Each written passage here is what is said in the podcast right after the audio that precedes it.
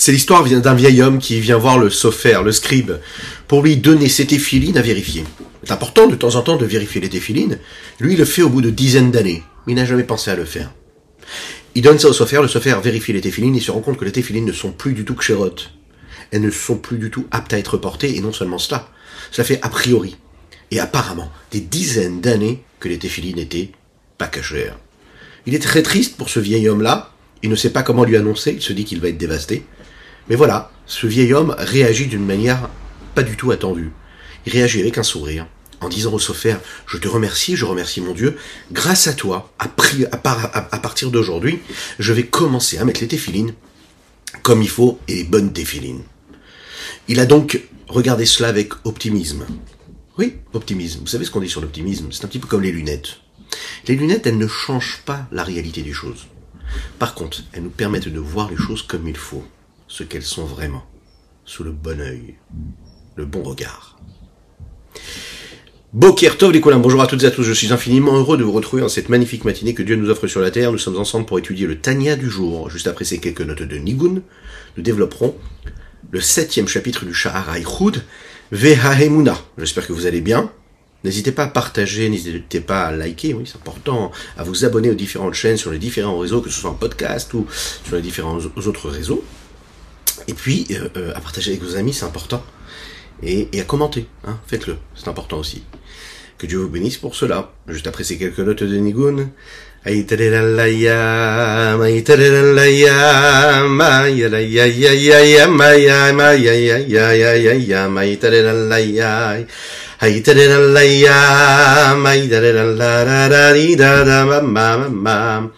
Ay da da la ya ya, may da da la ya, ma ya da ya ya ya ya ya ya ya ya.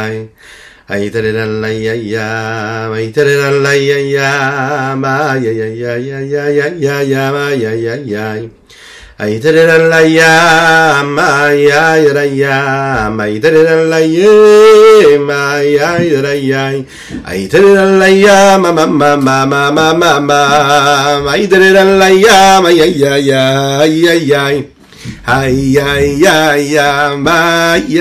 ya ma ya ya ya da da la ya ya ya ya ya ya da da la ya ya ma ya ya ya ma ya ya da da la ya da da la ya ma ya ya ya ya ya ya ya ya ya ya da da la ya ya ay da da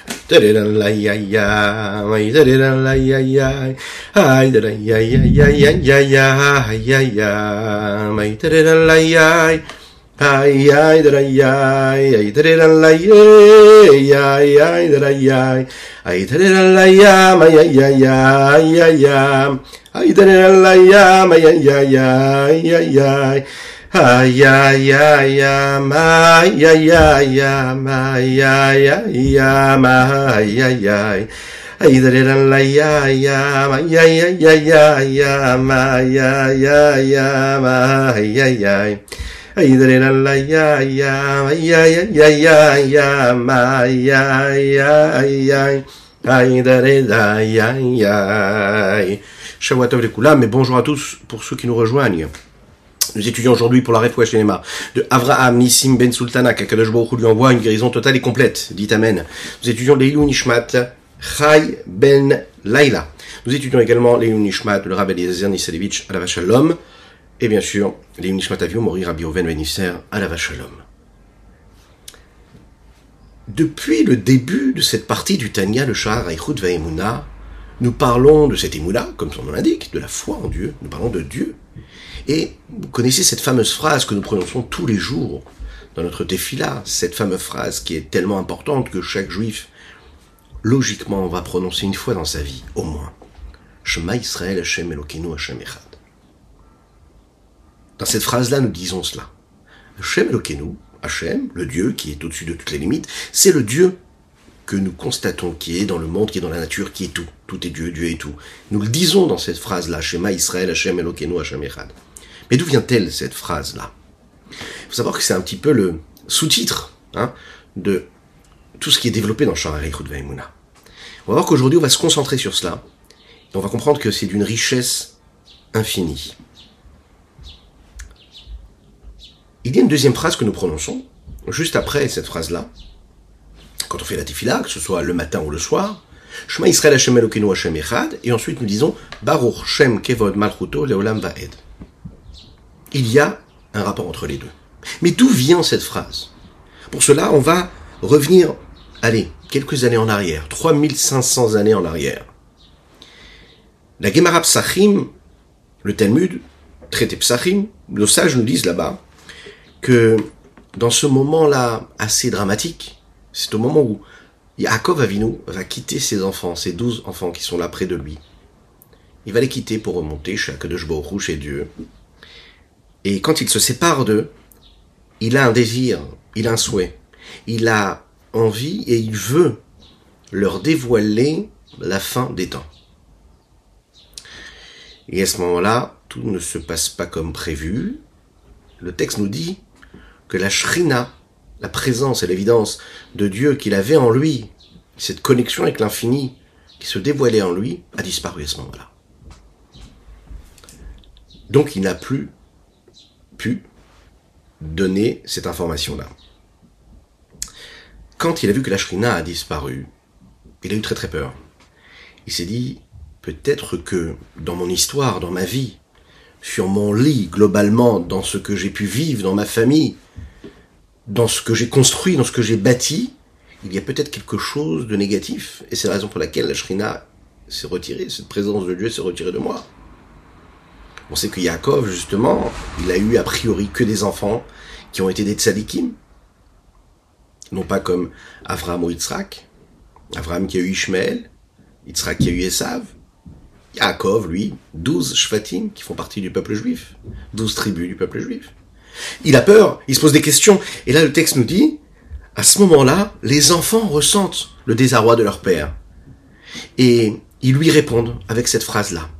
Ne t'inquiète pas, papa. Shema Israël. Écoute Israël. Israël veut dire ici Yaakov. Écoute, père.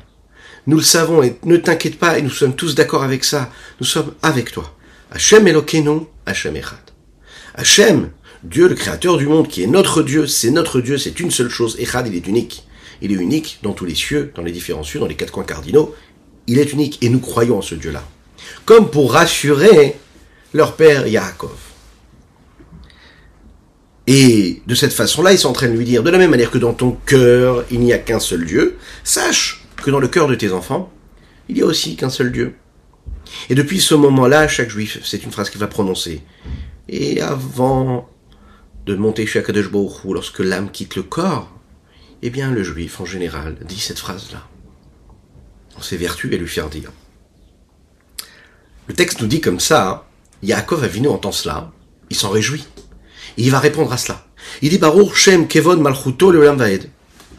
Que soit béni le nom de sa grande royauté à jamais. Léolam Vaed. Le problème ici, c'est que 200 années après cela, après cet épisode, on va voir que Moshe Rabbeinu va prononcer les mêmes mots dans la parashat Vaïtranan, dans le Chumash Devarim.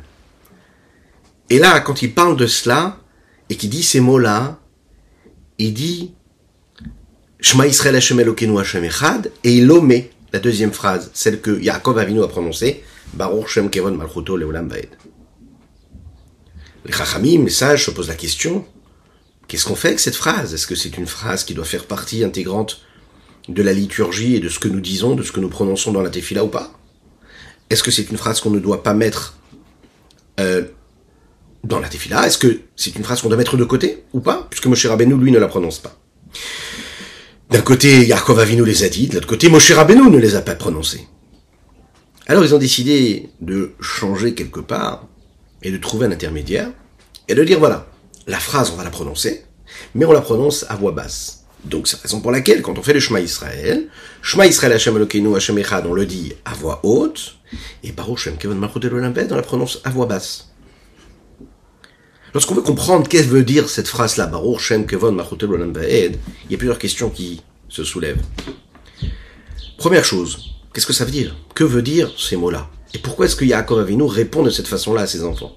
Quel rapport y a-t-il entre le fait de dire Shema Israël Hashem Elokeinu Hashem Echad, écoute Israël, Dieu est un, et le fait de dire béni sois-tu l'honneur de Dieu, le nom de la royauté d'Akadosh de Dieu qui est là à jamais. Quel rapport y a-t-il entre les deux? Et troisièmement, si Yaakov l'a dit, pourquoi est-ce que Moshe Rabbeinu ne le dit pas quand il prononce la phrase de Shema Israël Hashem Lokenu Hashem dans la paracha de Vaetranan Et si Moshe l'a dit, pourquoi Yaakov ne l'a pas dit? Si, euh, pardon, l'inverse, si Moshe ne l'a pas dit, pourquoi est-ce que Yaakov, lui, ne l'a pas prononcé? Euh, l'a prononcé, pardon. Le Zohar Kadosh vient nous éclaircir un petit peu cette idée-là et nous ouvrir quelque part sur un, une profondeur qu'on ne soupçonnait même pas. Que ce soit dans le chemin Israël, que ce soit dans la phrase Baruch Shem. En fait, dans les deux phrases, si vous comptez le nombre de mots qu'il y a, il y en a six. Shema Israël, Hashem Elokinu, Hashem Echad. Baruch Shem Kevod Malchuto Leolam Vaed. Six mots. Ils correspondent en fait aux six directions qu'on est capable d'en donner. Il y a, en réalité, euh, une résonance entre chacun des mots, et précisément le nom d'Akadosh aussi qui est, vrai, qui, est qui est reflété et qui est dévoilé. En fait, on va expliquer le nom de Echad, le mot de Echad, le dernier mot de ce verset-là, et on va l'intervertir avec le mot de Vaed, et on va l'expliquer tout de suite comment. Comment la lettre Vaed, les mots Vaed et Echad peuvent se remplacer l'un avec l'autre Vous vous souvenez, dans les premiers chapitres du Shariach Vaimuna, avait parlé de ce principe-là qui est la capacité qu'on a de prendre les mots, de les changer, les interchanger, les intervertir, de les remplacer, d'accord, de créer des combinaisons avec les lettres, de jouer un petit peu avec les lettres. Et en fait, il y a une richesse infinie qui, kabbalistiquement, peut être interprétée et nous permet de comprendre les lettres de chaque mot, de chaque lettre de la Torah de manière différente. Attention, faut pas trop s'amuser à ça. Faut laisser les sages le faire, ceux qui en ont la capacité. Chaque lettre peut remplacer une autre lettre. Maintenant, ce qui est très intéressant, c'est que les lettres qui, elles, proviennent de ce que nous appelons les, ouvertures de la bouche, qui ces ouvertures-là ou ces fermetures donnent une résonance et donnent un son à chaque lettre que nous prononçons. Prenons par exemple les lettres qui sortent de la, de la gorge. On en avait déjà parlé. Nous avons le Aleph, nous avons le Chet, nous avons le Aïn, nous avons le He. Tout ça, c'est des lettres qui sortent de la gorge. Elles peuvent donc s'intervertir et s'interchanger l'une avec l'autre. C'est-à-dire que le Aleph, peut devenir le Aïn. Le Aïn peut devenir le E. Dans la façon avec laquelle on va l'interpréter, bien sûr. Euh, il y a d'autres façons aussi d'ouvrir cela. Prenons la lettre Aleph et Tav. Aleph, la première lettre de l'alphabet. Tav, la dernière lettre de la lettre alphabet, de l'alphabet. Et puis nous avons, par exemple, la deuxième lettre. Si on prend la première lettre, elle peut devenir la deuxième lettre. C'est-à-dire que l'Aleph devient le bête. Et puis, un mot par exemple qui pourrait être et, c'est-à-dire le aleph et le tav, qui donne et ou at, peut devenir bash. D'accord? Peut devenir la deuxième lettre, donc le bet qui vient juste après le aleph, et le shin, qui est juste avant le tav. Et de cette façon-là, on les relie les deux. Et comme ça, avec toutes les lettres de l'alphabet. Il y a d'autres façons de combiner tout cela. Et à chaque fois qu'on intervertit les lettres, eh bien, on a la possibilité, en fait, de permettre l'expression de quelque chose. Mais, ce qui est très intéressant de comprendre, c'est qu'à chaque fois qu'on va intervertir, qu'on va changer, qu'on va transformer, en fait, la lettre qu'on va ajouter ou qu'on va changer, elle va exprimer une forme de lumière, d'énergie, de vitalité, qui est, entre guillemets, amoindrie par rapport à la lettre initiale. Donc, en fait, le Aleph qui devient le bête, eh bien, le bête, par définition, va peut-être représenter le Aleph, mais il va représenter un reflet de lumière beaucoup moins important que la lettre initiale qui est le Aleph. La même chose avec le Tav et le Shin. Le Shin va être beaucoup, plus, moins, va être beaucoup moins intense et, puissant que l'énergie qu'il y a dans le Tav, puisqu'il vient en deuxième position. Et la même chose avec, par exemple, le mot Echad. Le mot Echad va donc devenir le mot Vaed. Maintenant, comment Aleph, Chet, Dalet deviennent le mot Vaed, Vav, Aïn, Dalet? Alors il faut savoir que il y a un autre groupe de lettres qui est appelé le groupe de Aleph et Vav et Yud. Aleph et Vav et Yud, ce sont ces quatre lettres-là qui peuvent s'interchanger l'une avec l'autre. La lettre Aleph du mot Echad, elle va devenir la lettre Vav. Ok? Comment cela se passe? On sait que ces lettres-là, c'est des lettres qui viennent en continuité. elles sont là pour euh, insister, pour, apporter un allongement quelque part, une continuité à la lettre qui est prononcée juste avant. Par exemple, le Aleph, d'accord, dans le mot malacha, il vient ici pour nous apporter quelque chose, une résonance au mot, lui donner un son particulier. Prenons par exemple le et du mot chorma, qui est en fin de mot. Il est là pas juste silencieux, il est là parce qu'il est prononcé. Prenons par exemple le vav du mot cholam. Le vav du mot cholam, il est là pour apporter quelque chose. On l'entend. Prenons la, le mot chirik. Chirik, le yud qui est dans le mot chirik, il est prononçant, il c'est comme son nom l'indique, le chirik. Les grands commentateurs hein, du texte, précisément du Chumash, de la Torah, et en particulier Ibn Ezra, un très très grand sage, explique que les dix principes du Tanakh, selon hein, cette règle générale des différentes lettres qui se transforment l'une avec l'autre, eh bien c'est elles qui nous permettent d'avoir en réalité une vision beaucoup plus globale, mais en même temps beaucoup plus profonde de ce que la Torah nous dit. En fait, ça fait vivre le texte de manière euh, euh, phénoménale. Ibn Ezra approfondissait beaucoup cette idée-là. Par exemple, la lettre Chet qui vient du mot Echad, elle, va devenir la lettre Aïn. Donc nous avons déjà changé la lettre Vav, nous avons interverti la lettre Aïn, qui est à la place du Chet du mot Echad, puisqu'elles viennent de la même, du même groupe, qui sont ces lettres-là qui viennent de la gorge. Donc à ce moment-là, on a la possibilité de leur donner une consonance différente. Et puis nous avons la dernière lettre du mot Echad. C'est la lettre Dalet. La lettre Dalet du mot Echad, elle, elle n'a pas besoin d'être changée, puisque dans le mot Echad, la dernière lettre c'est le Dalet, et dans le mot Vaed, la dernière lettre c'est aussi le c'est aussi la lettre Dalet.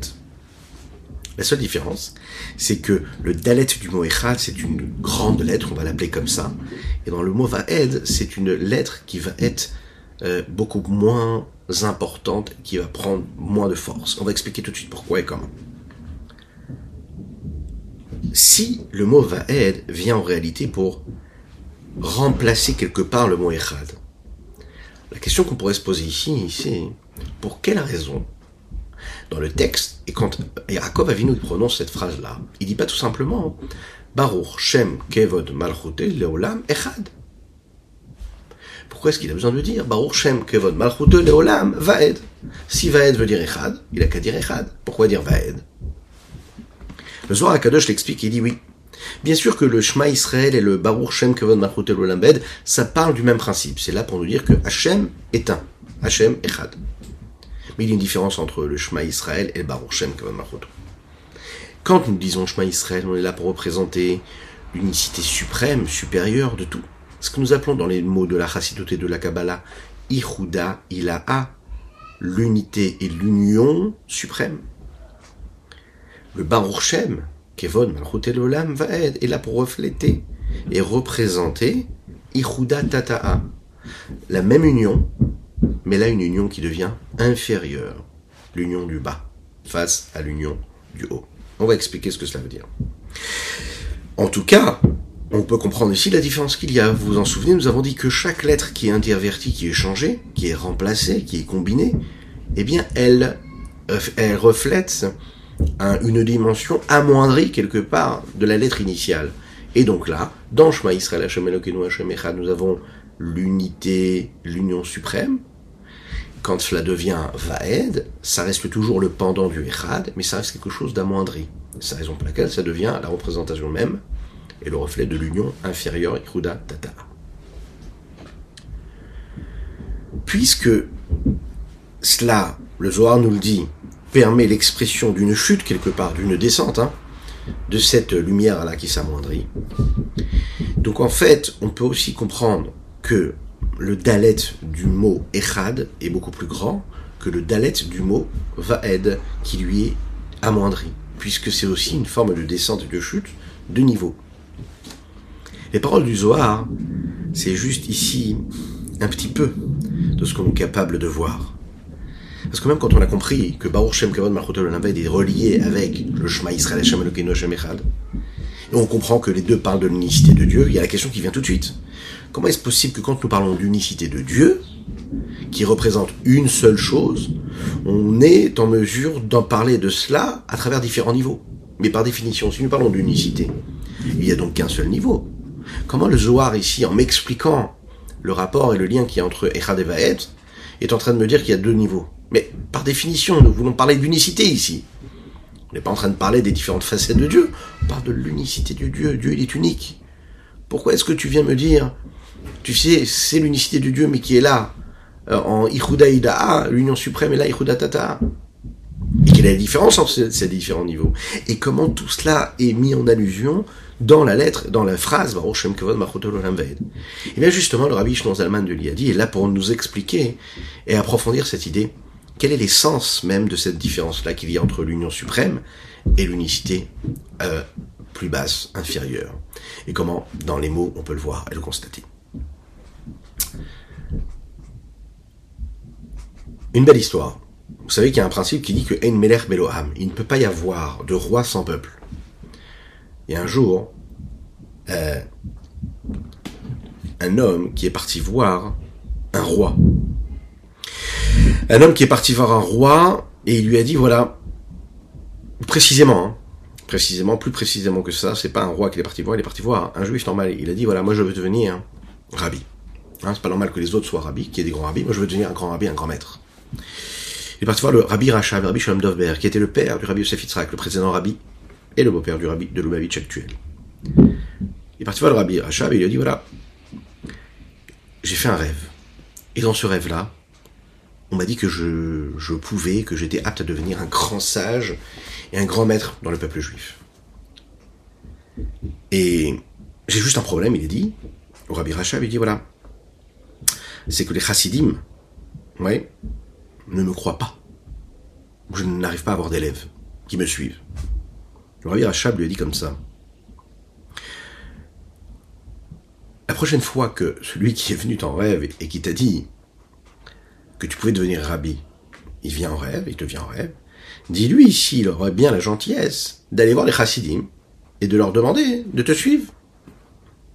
Ça veut dire, tu veux devenir un grand rabbi, tu peux devenir un grand rabbi. Mais pour que les gens puissent t'accepter en tant que rabbi, faut que tu puisses être apte à cela. Tu ne peux pas devenir ce que tu as envie de devenir sans qu'il y ait ceux qui vont te croire et ceux, qui, veulent, te, suivre. Il n'y a pas de roi sans peuple. Le plus grand de rois, il devient le roi parce qu'à un moment, il y a un peuple qui le suit. On verra un petit peu plus tard à travers l'histoire du peuple juif, comme c'est raconté dans la Gemara, avec un des grands rois, avec euh, Rabbi Yochanan ben Zakkai, si je ne m'abuse, qui se retrouve dans la même situation. Et là, le gouverneur et le roi va lui dire, mais si je suis le roi, où est-ce que tu étais jusqu'à maintenant? Autrement dit, on a le devoir d'assumer ce que nous sommes en train de dire quand on dit Shema Israël Hashem Elokeinu Hashem Echad. Dans les moments les plus difficiles de l'existence, l'homme se souvient que Hashem Elokeinu Hashem Echad. Qu'est-ce qu'il est en train de dire à ce moment-là quand il le dit? Il prend conscience qu'il n'y a que Dieu. Mais le retour de cela, les échos que ça lui renvoie, c'est si je suis Dieu, où est-ce que tu es?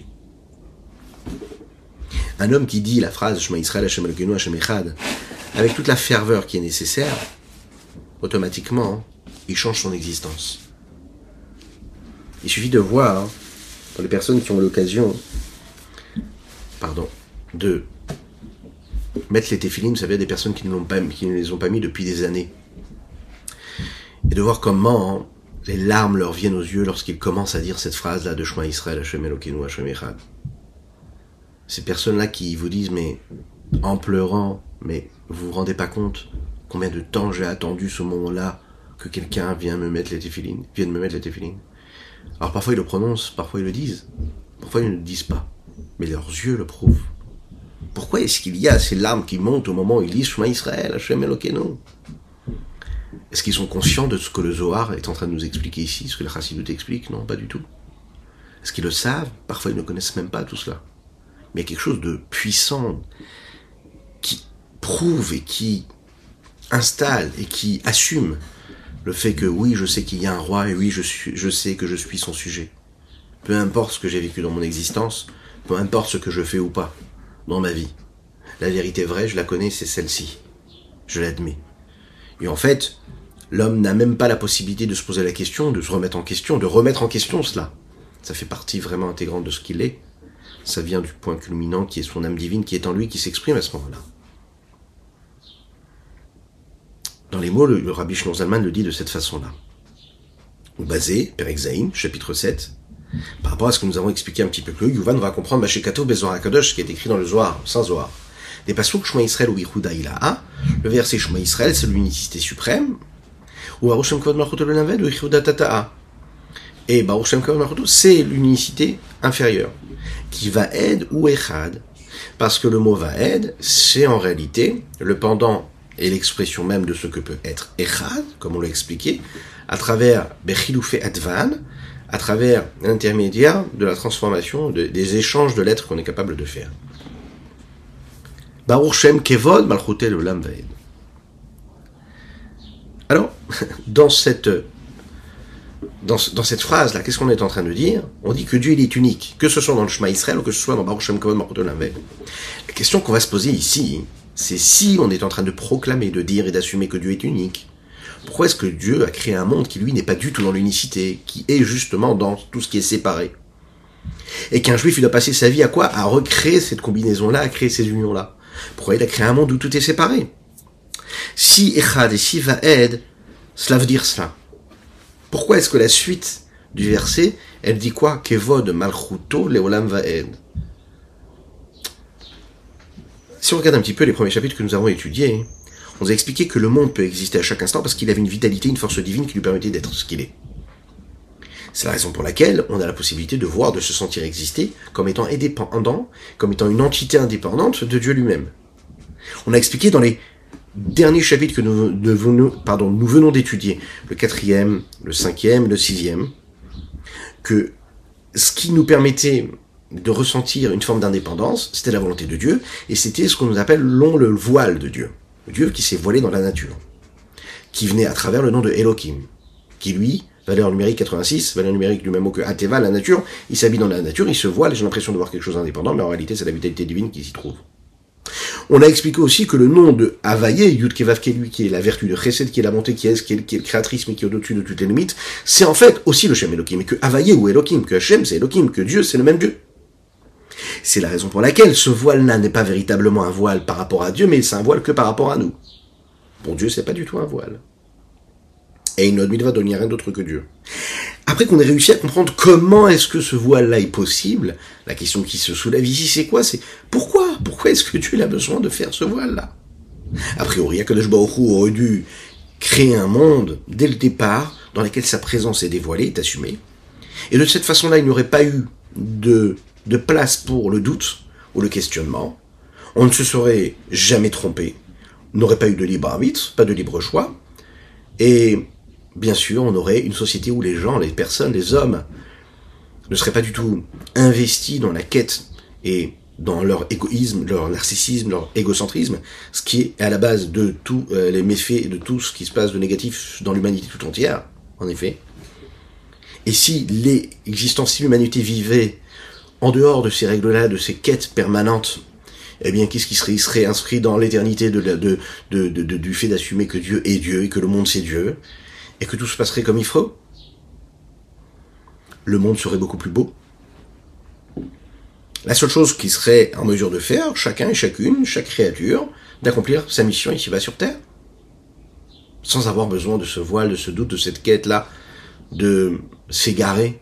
Non, d'être dans le vrai, de connaître la bonne route, de connaître le chemin, d'avoir les bons outils, les bons moyens, les bons moyens d'expression, euh, d'être les bons véhicules de cette mission-là que nous avons à accomplir, et puis voilà. Pourquoi tellement de complications? Vous connaissez le principe de plus un enfant est grandi, plus un homme est grandi. Et d'ailleurs, jusqu'à la fin, euh, jusqu'à 120 ans, un homme, souvent, l'homme, qu'est-ce qu'il dit? Il dit, souvent, j'ai pas de problème de faire. Ce que je voudrais, c'est de savoir qu'est-ce qu'il faut que je fasse. Hein, souvent, l'homme est dans le doute, qu'il doit écarter en étudiant la Torah, qui lui permet de voir un peu plus clair. Mais il n'y a pas pire que ce doute-là qui est, c'est pas problème de faire qui est un problème, c'est de savoir déjà qu'est-ce qu'il faut faire. Et si, pourquoi est-ce que ce doute il est là? Parce que justement on vit dans un monde où ben, tout est voilé, comme tout est voilé, donc on ne sait pas réellement qu'est-ce qui est bon. Et donc on doit passer notre temps à faire le tri entre ce qui est bon, ce qui est mauvais. On découvre ce que nous sommes, notre personnalité, le rapport que nous avons avec les autres. Et puis à travers cette richesse-là, on voit aussi, eh bien, tous les côtés négatifs et les côtés positifs. Fait de comprendre, de savoir quelle est ma mission ou pas sur Terre, comment est-ce que je peux dévoiler l'unicité de Dieu ici-bas sur Terre, et au fur et à mesure de l'existence, on se découvre, on se dévoile, on est confronté à des situations, on est confronté à des relations humaines qui nous amènent à découvrir tel ou tel pan de notre personnalité, telle ou telle richesse ou pas que nous avons, sur quel euh, trait de caractère il faut travailler, sur quelle vertu il faut travailler. C'est laborieux. Adam la Malulade, c'est l'histoire de toute la vie de l'homme. Mais qui est, euh, qui est motivé et qui est engendré justement parce qu'il y a ce voile, parce qu'il y a ce doute, parce qu'il y a ce brouillard, qui est installé par Dieu lui-même. Alors pourquoi? Mais pourquoi ce voile? Pourquoi, pourquoi ça n'est pas plus simple? Akadosh Baruch il crée un monde où sa, sa, sa, sa, présence, elle est voilée. Donc en fait, on se sent exister, on se sent indépendant, on se sent séparé de Dieu. Et comme on se sent séparé de Dieu, on se sent exister. Et donc on a la possibilité de se tromper, et même, chazvé shalom, de renier la présence de Dieu, de l'oublier, et même parfois donc du coup de faire l'inverse de sa volonté. Et la majorité des personnes et des personnes et des êtres humains qui vivent ici-bas sur Terre ne vivent pas selon le principe de l'unicité de Dieu. Ils sont dans des quêtes permanentes et des des recherches qui s'éloignent de ce principe-là de Einod Milvado. Ils ne ressentent pas ce principe qu'il n'y a rien d'autre que Dieu.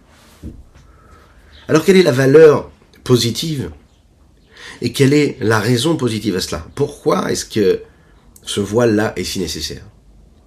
Qu'est-ce qu'on gagne de cela? Pourquoi Akadosh Baruch a créé un monde euh, de cette façon-là où, allez, c'est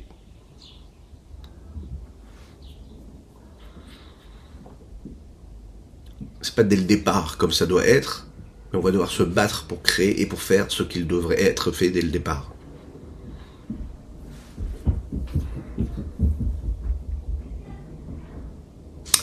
Et on peut résumer ça en une question qui revient à ce principe-là d'unicité qui a été développé par le Zohar et par le mot Echad, tout simplement.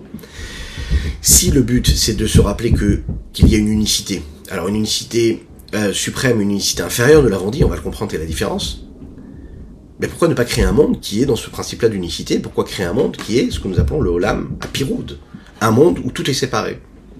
Où l'intensité et l'unicité, je ne la vois pas, je ne la constate pas. Et je dois me battre pour la créer. Le Shemichud, Kutchabri, je dois à chaque fois connecter. Créer des unions. Le mariage, créer une union entre le peuple juif et Dieu, créer des unions en faisant une mitzvah, en créant euh, une union entre l'objet que je suis en train de prendre, la bénédiction que je fais sur, l'objet que je suis en train de prendre, je le sanctifie. Euh, je crée des unions entre l'énergie qu'il y a dans la nourriture que je vais consommer qui est cachère, et la bénédiction que je suis en train de prononcer, la vitalité que cela va m'apporter. Je crée des unions entre en prenant cette vitalité qui va me permettre d'agir, de nourrir mon, mon foyer quand je vais aller travailler. Je vais créer des unions. Ça va être que ça toute l'existence. Mais pourquoi est-ce que dès le départ, c'est pas déjà uni, réuni? Alors, rappelons le sujet qu'on a initié juste avant en disant que Baruch Kevod Malchuto, dans Shema Israël Hashem Elokeinu Hashem Echad, nous ont pas référence au côté Melech, au côté Malchut, au côté de la royauté qu'il y a en Dieu. Et là, on en fait référence, on y fait référence. La raison pour laquelle, en fait, le monde a été séparé de la divinité de Dieu, elle vient pour servir la vertu de royauté divine. La dimension de roi que Dieu a, elle est différente du fait qu'il soit Dieu sans être roi. Le roi, quelque chose de quelque chose de particulier. La volonté d'Akadosh de gouverner, d'être le roi. Et comme il veut être le roi, il faut qu'il y ait un peuple, comme on l'a dit, il ne peut pas y avoir de roi sans peuple. Il y a deux façons d'expliquer la chose. Qu'est-ce que ça veut dire En Meler Veloam Il n'y a pas de roi sans peuple. Première chose. Il ne peut pas y avoir de roi sans qu'il y ait un sujet, sans qu'il y ait des sujets, sans qu'il y ait un peuple, sans qu'il y ait une nation. Quand on parle de la qualité d'un homme, en réalité, en général, les qualités qui font ce que l'homme est ne dépendent pas de ce que les autres sont. Il va s'exprimer, il va exprimer ses qualités, ses, traits de caractère par rapport à le monde qui l'entoure, mais il est indépendant du monde qui l'entoure. de ses semblables. Un homme, par exemple, qui est un homme de, on peut dire, défini comme étant quelqu'un de généreux. Alors, il est défini comme étant de généreux, même si concrètement, il n'est pas en mesure, il n'est pas dans la possibilité d'aider une autre personne. Il a une attitude, c'est quelqu'un qui a ça dans ses traits de caractère. Un homme qui a comme trait de caractère la vertu de la chorma, de la sagesse. Il peut être sage, même s'il n'est pas en train d'enseigner, de partager sa sagesse avec autrui. Quand nous parlons par contre de la dernière des vertus, vous savez, celle qui arrive tout en bas, après Chorma Binada, Tresed Vora, Tiferet et Tzachod Malchut. Mais celle qui est en bas, Malchut, elle ne peut exister et elle n'existe que parce qu'elle est le lien entre ce qu'il y a juste avant et ce qu'il y a juste après. Elle est le relais, Malchut. Et Malchut, elle reçoit tout ce qui vient juste avant, mais elle permet la matérialisation de tout ce qu'il y a eu juste avant, et elle est le relais, elle crée, elle fait, elle est la passerelle. Malchut, c'est la royauté. Mais pour être Malchut, Malchut, en fait, elle n'existe pas en tant que telle. Elle n'existe que parce qu'elle est la symbiose entre ce qu'elle reçoit et ce qu'elle donne. Elle l'est parce qu'il y a autre chose qu'elle. Elle ne peut pas se suffire de sa personnalité propre. C'est justement la raison pour laquelle Malrout, et c'est le roi, le roi ne peut être ce qu'il est que parce qu'il a un peuple. Parce, euh, parce que si c'est par rapport à ce qu'il est lui-même, en quoi il se définit en tant que roi? Il est roi parce qu'il est au-dessus des autres. S'il n'y a pas d'autre, il n'y a pas quelqu'un d'au-dessus.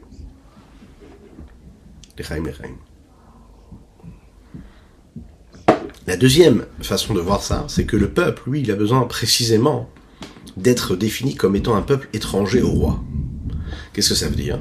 Ça veut dire que plus le peuple est défini comme étant étranger, plus il est éloigné du roi. L'éloignement crée en réalité et lui donne beaucoup plus de pouvoir. Les personnes qui sont très proches du roi ne lui donnent pas ce pouvoir au roi, même s'il les gouverne, même si ces personnes-là qui sont proches de lui le craignent, mais ils connaissent ses faiblesses, ils connaissent aussi ses qualités. Il est beaucoup plus roi face aux nations, aux peuples qui sont éloignés de son royaume que de ceux qui sont proches de lui, le roi. Précisément parce qu'ils sont éloignés. Ce qu'on appelle le âme, le peuple, ce sont des gens, des personnes qui sont étrangers, qui sont séparés, qui sont détachés, qui euh, n'ont pas encore appréhendé, apprivoisé ses traits de caractère, euh, qui sont fascinés par sa personnalité, ce qu'il est capable de faire ou pas et tout en ne le connaissant pas et le maîtrisant pas, lui les gouverne. Et en fait, c'est tout sauf, comme on dit, euh, président. Euh, non, un président n'est pas normal. Un président, il doit être différent. Il ne peut pas être normal. Sinon, c'est pas un président. Sinon, il ne peut pas rayonner, il ne peut pas régner, il ne peut pas gouverner. Le mot âme vient justement de cela. Le mot âme, c'est ce peuple-là. Il dit aussi, par exemple, Berov Am Adrat Melech. Lorsque le peuple est nombreux, eh bien la splendeur du roi est constatée. Pour voir la royauté, pour voir l'importance d'une personne, je vois le nombre d'élèves qu'il a. Je vois le nombre de personnes qui se déplacent. Mais attention, même dans cela, il peut y avoir un leurre. On parle ici, bien sûr, d'une belle gouvernance, avec de bonnes valeurs. Plus il y a des personnes qui vont se réunir autour de ce roi, plus le roi va être honoré puisque toute l'existence et tout le fait que ce roi-là soit roi, c'est parce que justement c'est construit et bâti sur quoi? Ben Sur les autres personnes. Alors à ce moment-là, la qualité de sa royauté, elle dépend du nombre de personnes qui justement suivent ce qu'il est lui. Il est important aussi de préciser aussi que nous parlons ici de royauté, mais nous parlons aussi d'une forme de démocratie qui couronne le roi. Et pas une royauté qui écrase le peuple. On parle pas de dictature. Et ça, c'est une nuance qui est très importante à apporter. Une véritable royauté qui s'inscrit, qui est choisie par le peuple. Ça, c'est une véritable royauté. Parce que c'est le peuple qui a choisi avec sa volonté libre, pas qu'on lui a imposé. C'est la différence qu'il y a entre une démocratie réelle qui choisit véritablement. Quand on parle de Torah, on est capable de mettre les deux en même temps. Alors que quand on voit dans le monde extérieur, a priori c'est l'inverse. Ouais. Quand on parle d'un roi, on parle d'autre chose que d'une démocratie. Et quand on parle dans la Torah d'une démocratie, on parle aussi du roi.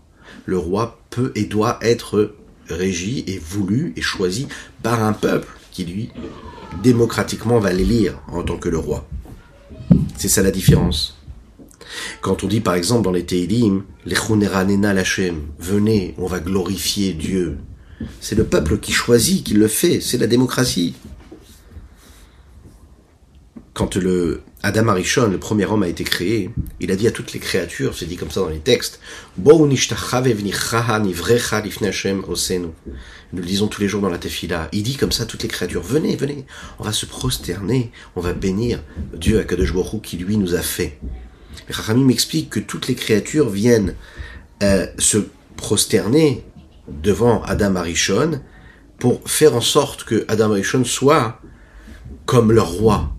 Et Adam Arishon, lui, réagit en disant, euh, venez, venez tous ensemble, on va se présenter devant Akadosh Baruch.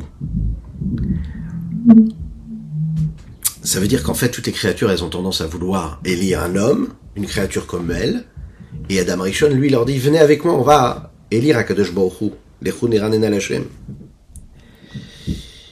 On voit en fait en réalité qu'à la base, toutes les créatures, pourquoi est-ce qu'elles ont envie d'élire Adam Arishon et pas Dieu au départ? Parce que parce qu'elles sont des créatures, elles se sentent séparées. Et comme elles se sentent séparées, elles pensent que la seule personne qui peut les régir et les, et les diriger, c'est l'être humain, la créature qui leur paraît la plus raffinée de toutes, d'entre elles. Donc elles vont choisir Adam Arishon parce que c'est l'être humain et que toutes les autres créatures, elles sont plus basses que l'être humain mais parce qu'en fait, elles sont déjà, toutes ces créatures-là, elles sont régies selon les règles et les limites et les lois de la créature. Elles se sentent limitées, en fait. Ça n'est qu'après, quand Adam Arishon leur propose d'aller se prosterner et d'aller élire Dieu, qu'ils là, ils comprennent et qu'ils acceptent qu'il y a quelque chose qui les dépasse.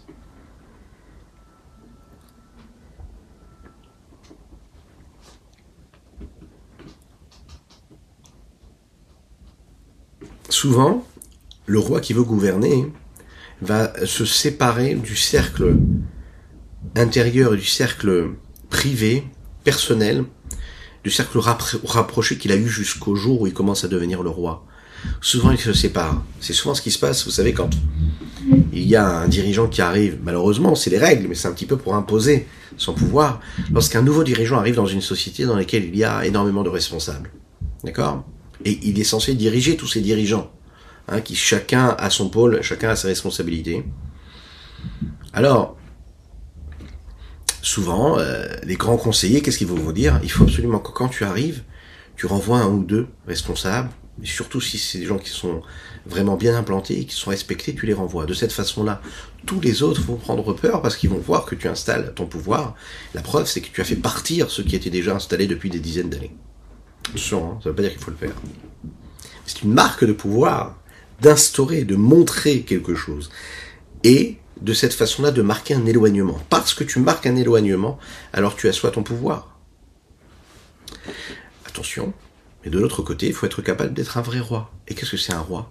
C'est un roi qui est géré, qui est régi et qui est voulu qui est choisi par le peuple, mais qui va rendre au peuple ce dont il a besoin. À savoir, il va se soucier d'eux il va se soucier d'eux de leur donner ce qu'ils ont besoin de recevoir. Lorsque on se pose la question de savoir pourquoi est-ce qu'Akadosh crée un monde séparé et pas un monde qui est dans cette unicité et qui crée un monde où les créatures vont devoir créer à chaque fois cette unicité, la réponse elle est donnée ici.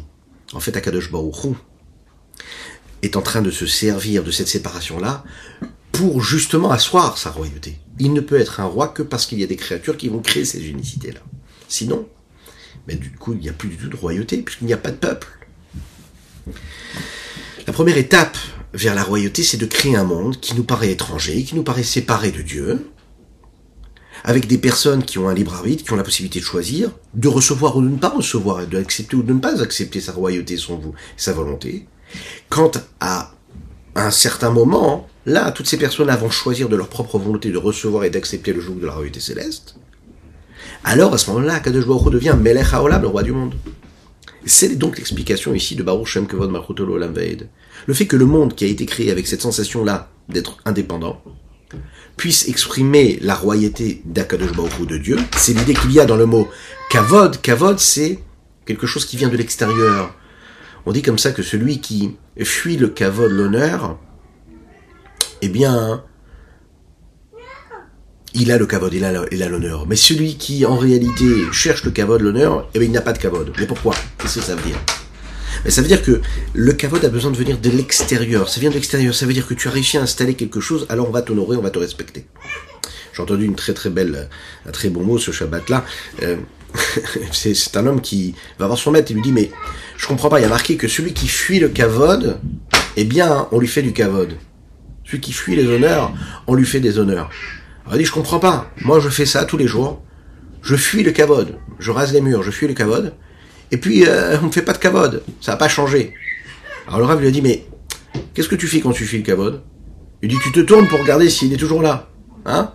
Tu te tournes pour voir si s'il est toujours là ou s'il est parti. Ben, comme tu te tournes, alors tu l'as pas vraiment fui. Ah, si tu te tournes à chaque fois pour savoir s'il est là ou pas le kavod, euh, il viendra jamais. Vous avez compris. Le kavod, c'est quelque chose qui est extérieur. L'idée, c'est quoi? C'est que quand par exemple on fait une bracha, une bénédiction, on dit Baruch ata Hashem Elokeinu melech haolam. La halacha nous dit que chaque bracha dans lequel il n'y a pas le nom d'Akadosh Baruch de Dieu, où je ne fais pas référence à la royauté de Dieu. Je dis pas Baruch Hashem Elokeinu, Melech Haolam. Je comprends pas. J'ai dit juste avant Hashem Elokeinu, j'ai parlé de Dieu. Est-ce que j'ai besoin de parler de la dimension royale de Dieu? Béni sois-tu Hachem, Hachem Elokeinu. J'ai tout dit, voilà, c'est le Dieu, c'est le Créateur. Non, dans chaque bénédiction, avant de boire un verre d'eau, Baruch Ata Hachem Elokeinu Melech Haolam. Je rappelle que Dieu, c'est le roi du monde. Mais j'ai parlé de Dieu. Dieu, il est infini. Dieu, il est au-dessus même du fait qu'il soit distingué à travers le fait qu'il soit le roi. Non. Les Chachamim nous disent, les Chaim, il faut dire Melech Haolam.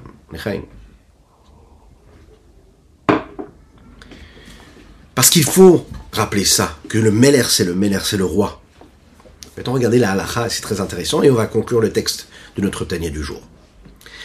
Dans le Shulchan Aruch, il est dit comme ça. Si j'ai oublié de dire le mot Melech HaOlam dans ma bénédiction, eh bien je dois recommencer la bracha, la bénédiction. J'ai dit Baruch Ata, et j'ai oublié de dire Hashem Elokeinu, je dois recommencer la bénédiction. J'ai dit Baruch Ata Hashem Elokeinu, et je n'ai pas dit Melech HaOlam, je dois recommencer la bénédiction.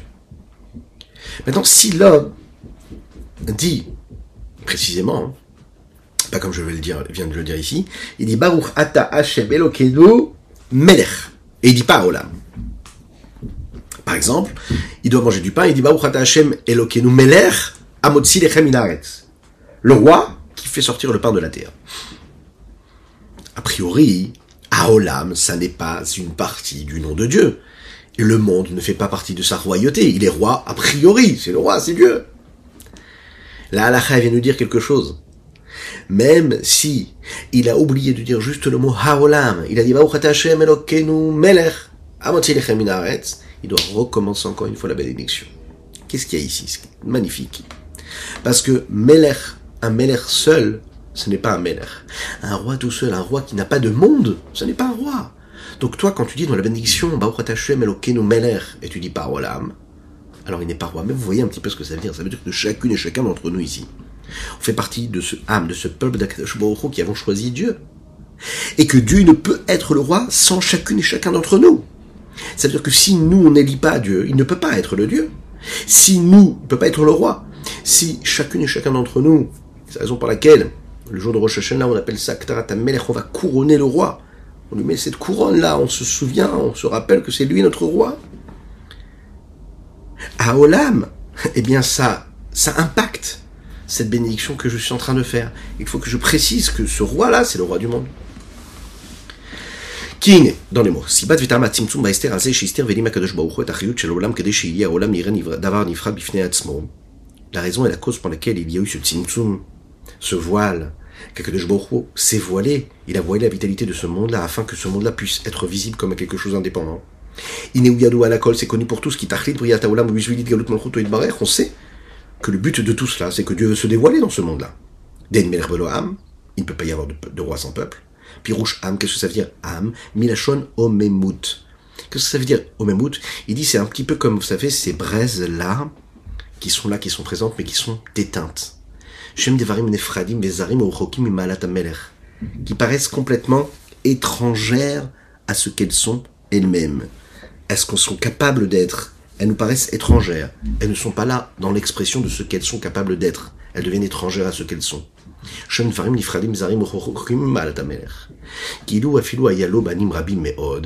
Parce que même si le roi avait une quantité euh, euh, multiple d'enfants, par exemple, on n'aurait jamais pu dire, voilà un roi qui règne et qui gouverne un peuple. Ce ne seront que donc ses enfants. Même s'il avait, par exemple, des ministres, et beaucoup de ministres, mais le roi n'est jamais le roi sur ses ministres. Il est le roi, comme on l'avait dit, sur le peuple qui est étranger. Am C'est parce qu'il y a un peuple qui est nombreux, alors à ce moment-là, qu'il y a la splendeur du roi. Il s'exprime à travers la, le la, la, multiplication de toutes ces personnes, de, toutes ces, de, toutes, de tous ces êtres-là qui constituent son peuple, qui sont étrangers à lui. Pour terminer avec cette histoire-là, et conclure presque, en tout cas, presque, presque, parce qu'il nous reste encore quelques lignes, et on va conclure tout de suite. Quel est le nom qu'on emploie pour parler de Dieu à ce moment-là et qui euh, fait refléter la vertu de royauté de Dieu? C'est le Shem Adnut. Aleph Dalet Nun Yud. Pourquoi Kiwadon Kolaretz Parce que c'est le maître de toute la terre. Venim il en ressort. Qui, Midaz, ou cette vertu-là de royauté Veshem, c'est ce nom-là de Adnut, Ad, Aleph Dalet Nun c'est elle qui crée le monde, qui leur permet, qui permet au monde d'être ce qu'il est afin que ce monde puisse être celui qu'il est maintenant. Yesh Gamour, un étant, quelque chose d'existant, d'indépendant. Vedavar, Nifra Bifnatzmo, quelque chose de séparé et d'unique. Venobatel Bimtsut Mamash, qui n'est pas complètement annulé. Parce que quand on retire cette vertu-là, quand tu retires ce nom-là, que Dieu nous en préserve, le monde reviendrait à sa source première dans la parole de Dieu et dans le souffle de sa bouche, et ça béni soit-il. Batel Mamash, il devient complètement annulé. Là, il n'y aurait même pas du tout le, nom, le nom de, euh, de Olam, de monde. Même ce monde-là n'existerait pas. Lorsqu'on comprend la profondeur de ce sujet-là. Kakadosh Baruch est en train de nous dire, je te donne la possibilité de te tromper, mais sache que c'est ce que tu dois croire et tu dois comprendre. C'est en réalité qu'il nous crée un monde et il nous donne la possibilité de voir l'inverse. Mais il veut, qu'Akadosh Baruch qu'est-ce qu'il veut? Il veut qu'on puisse, nous, le gouverner, le couronner comme étant notre roi. Mais pour qu'on puisse le couronner, il faut qu'on ait la possibilité, Shalom, de ne pas le couronner. Alors qu'est-ce qu'on peut prendre pour nous dans la vie de tous les jours, en ce dimanche que Dieu nous offre sur la terre? Pour ceux qui regardent ça aujourd'hui, maintenant en live ou en replay, pour ceux qui vont regarder ça demain, c'est pas un problème. D'un côté, il ne faut pas être impressionné de ce qui se passe dans le monde. Lorsqu'on regarde le monde, parfois, on voit vraiment une contradiction totale avec tout ce que nous apprenons dans la Torah. Une contradiction totale avec la, sainteté, avec la pureté. Lorsqu'on regarde le monde, on peut même regarder un monde parfois pratiquant, religieux, des sages, des maîtres. Et malheureusement, à travers l'histoire, on a pu voir des gens qui vont se comporter comme ils ne devraient jamais se comporter. Ici, le Rabbi Zalman nous dit, il ne faut jamais avoir peur. Il ne faut pas s'affaiblir. Il faut se dire qu'il faut être convaincu de cette foi-là que nous avons en Dieu. Il faut se rappeler de Shema Israël Hashem Elokeinu Hashem Echad. Peu importe ce que les gens pensent, ce que les gens font, ce que le monde fait, peu importe le message qui nous est envoyé, peu importe tout cela, ne jamais se laisser affaiblir par le doute, par la remise en question. Parce que ce Dieu-là unique, celui qui a créé ce monde-là, qui a permis à tous nos sages, au peuple juif, d'être celui qu'il est jusqu'à aujourd'hui, ce peuple juif qui continue à, perpétuer ses traditions, ses valeurs, ça fait partie, et la vérité elle est là, de, tous les projets divins, tous les projets de la créature. Il ne faut pas être impressionné, pas avoir peur de ce monde-là. Il n'y a rien d'autre que Dieu. Tout ce qui nous paraît comme étant extérieur n'est jamais négatif. D'un autre côté, il ne faut pas trop regarder ce monde-là et ne pas en avoir peur et du coup plonger complètement dans ce monde-là. Le fait qu'Akadosh Baruch nous ait donné cette sensation-là d'indépendance, elle doit être servie pour nous donner un mérite supérieur, pour avoir ce libre arbitre de choisir ce qu'il faut. Le fait de savoir que je peux choisir, que Dieu nous en préserve, l'inverse de la volonté de Dieu, me donne plus de force de choisir ce qu'il me demande de faire. De faire en sorte que ma volonté soit la volonté de Dieu. Le but, c'est que librement je choisis de faire ce qu'il me demande. Que Dieu vous bénisse et qu'il vous protège, qu'il inonde votre existence de bonté, de grâce et de miséricorde. Pensez à partager, à liker et on le sait, c'est sûr, peut parfois changer la vie d'un homme. Un mot de Chassidut peut changer la vie d'un homme, une vie, une famille, un monde. Continuez à le faire, que Dieu vous bénisse. Et je vous dis Shavuatov, et on se retrouve très très rapidement avec le Mashiach, le dévoilement de Mashiach avec le Beth Amikdash. Ça, ça va être génial.